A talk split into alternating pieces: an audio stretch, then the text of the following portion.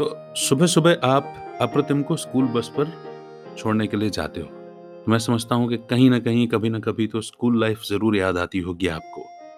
तो आप आपकी स्कूल लाइफ के बारे में आप बताओ, आप कैसे स्टूडेंट रहे हैं, फिर आपने कहाँ तक पढ़ाई की, क्योंकि पहले के समय में पढ़ाई जो है वो बहुत आगे तक ले जा पाना बहुत मुश्किल होता था।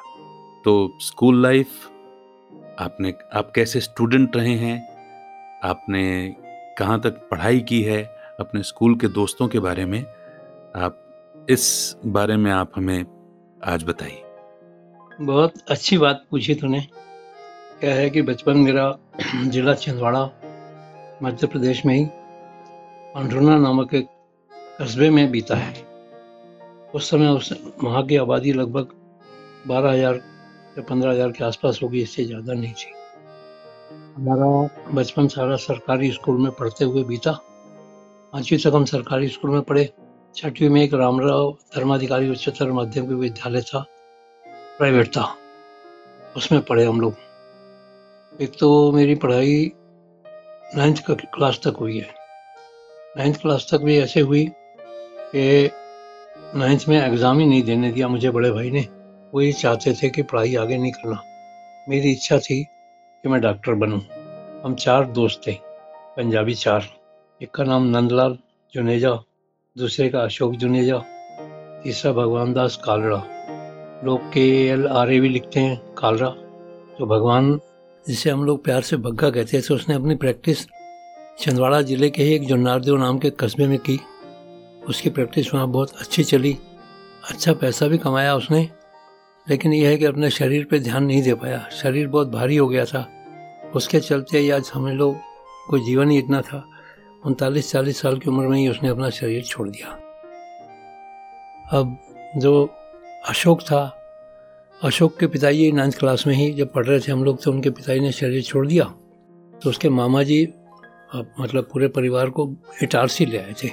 इटारसी में वहाँ उसने अपनी अच्छी पढ़ाई पूरी करी और बैंक मैनेजर बना। पता लगा था कि 2 बेटियाँ उसकी जॉब कर रही है। अशोक से कभी मुलाकात नहीं हुई, ना उसने कभी संपर्क करने की कोशिश की, ना ही मेरा कभी जाना हो पाया। इटारसी भोपाल में वो जॉब करता था। भोपाल गए भी तो जब लिंक ही नहीं है तो इसलिए कभी ध्यान नहीं दिया, परवाह नहीं की उसकी। रह गया नंदलाल भाई, हमारा नंदू। टीवी, रेडियो, इन चीज़ों की शॉप वो पांड्रना में आज भी कर रहा है। उससे संपर्क बना भी हुआ है, कभी फ़ोन भी आ जाता है, व्हाट्सएप पे भी जुड़े हैं, हालचाल भी पूछ लिया करते हैं।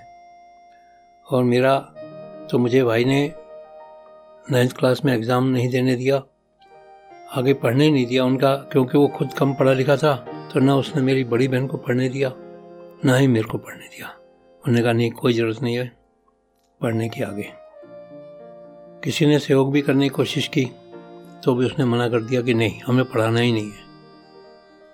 सहयोग करने वाले भी उनके साथ के पढ़े लिखे, उसी स्कूल में टीचर बन गए थे, कावड़े सर थे, लेकिन वो नहीं माना। उसने कहा नहीं, हमें किसी का एहसान नहीं चाहिए। पिताजी हमारे सीधे थे, उन्होंने कभी किसी तरह का इंटरफेयर या कोशिश ही नहीं की, ना मुझे समझाने की ना उसे समझाने की। उनमें एक तटस्थ भाव बना रहता था, वो अब तटस्थ से ही रहे। पढ़ाई की स्थिति यह है मेरी कि पहला पीरियड मैं पूरा अटेंड नहीं कर पाता था, जो कि हिंदी का हुआ करता था। तो हिंदी में बचपन से ही कमज़ोर रहा। छोटी ई की मात्रा, बड़ी ई की मात्रा, छोटे ऊ की मात्रा, बड़े ऊ की मात्रा का नहीं कर पाया। कारण घर में कोई पढ़ाने वाला था नहीं, ठीक है ना। क्या है कि बड़ी बहन को उन्होंने पढ़ने नहीं दिया, तो बड़ी बहन ने भी हमारी फिर हमारे ऊपर, मेरे ऊपर इंटरेस्ट नहीं दिया। ठीक है, जो पढ़ना आता है पढ़ो, मेरे को तो पढ़ा नहीं रहे, तेरे को पढ़ा रहे हैं, एक थोड़ा सा भाव रहता है ना। वो सारी चीज़ें हर परिवार में होती है। उसके बाद हिंदी सब्जेक्ट छोड़ के मैथ में कोई परमात्मा का एक आशीर्वाद था मेरे ऊपर। अंक गणित, बीज गणित उस ज़माने में चला करता था। आजकल भी ए बटा जो भी है, पहले तो का करके पुनि भाग कर, फिर गुण लेह सुजान, ता पीछे धन ऋण कर, भिन्न रीति पहचान। वो ऐसे दिमाग में बैठा हुआ था कि अंक गणित और बीज गणित तो कैसा भी प्रश्न हो एक्स वाई जेड किसी मुझसे छूटता नहीं था। और मैं लगभग 100 में से 100 या 97 नंबर तो ले ही लेता था। इतिहास में भूगोल में मात्रा दोष के कारण नंबर नहीं काटते थे, इस कारण उसमें भी नंबर ठीक ठाक मिल जाते थे। केवल हिंदी ऐसी भाषा थी मेरे लिए या सब्जेक्ट था मेरे लिए जिसमें मुझे पासिंग मार्क मिल जाते थे या गुरुजनों की कृपा से मिल जाते थे नंबर, ये समझ लीजिए। पासिंग मार्क लेकर मैं ग्रेड नहीं ले पाया लेकिन नंबर मेरे बाकी सब्जेक्ट में बहुत अच्छे रहते थे। पढ़ाई तो हर बच्चे का सपना होती है, मेरा भी सपना था डॉक्टर बनूं, नहीं बन पाए, शायद भाग्य में नहीं था या परिवार से सहयोग नहीं मिला। ठीक, बस यही है। बचपन में दोस्ती जो थी हमारे 4 दोस्तों की बहुत अच्छी थी, एक बॉन्डिंग इतनी अच्छी थी कि हम लोग चारों एक साथ जाते थे एक साथ आते थे। अगर 2 की लड़ाई भी हो जाती थी, हमारे आपस में भी मार कुटाई हो जाती थी, तो 2 जने जिनकी मार कुटाई हो जाती थी वो आसपास चलते थे, बीच में दूसरे चलते थे। इस तरह से घर में पढ़ाई कभी करता नहीं था, स्कूल से आए खाना खाया, कंचे खेलने, गिल्ली डंडा खेलने चले गए, उसी में टाइम पास हो जाता था। मेरे साथ में मेरे मामा जी की 2 बेटियाँ, 2 मामा जी की एक एक बेटी, मतलब दोनों मामाओं की एक एक बेटी उसी क्लास में ही थी। वो लोग स्कूल से आके खूब मेहनत करते थे, खूब पढ़ाई करते थे, लेकिन जब रिजल्ट आता था तो मेरे नंबर उन लोगों से ज़्यादा होते थे। तो पूरे साल तो माँ बाप की या बोलो परिवार वालों की गालियाँ मुझे सुननी पड़ती थी और रिजल्ट के बाद में पूरा प्रसाद उन्हें वापस मिलता था, हमारी दोनों बहनों को। इस तरह से बचपन बीता और धीरे धीरे बड़े हो गए, जिम्मेदारियाँ बढ़ती चली गई, काम भी बदलते चले गए, काम भी बहुत सारे किए, फिर कभी आप काम पे चर्चा करेंगे।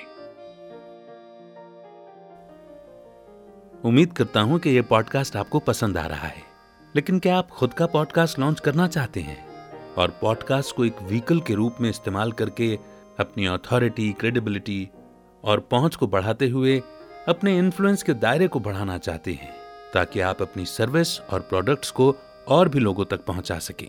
तो डिस्क्रिप्शन में दिए हुए फ्री वेबिनार के लिंक पर क्लिक करें और समझें कि पॉडकास्ट आपकी कैसे हेल्प कर सकता है।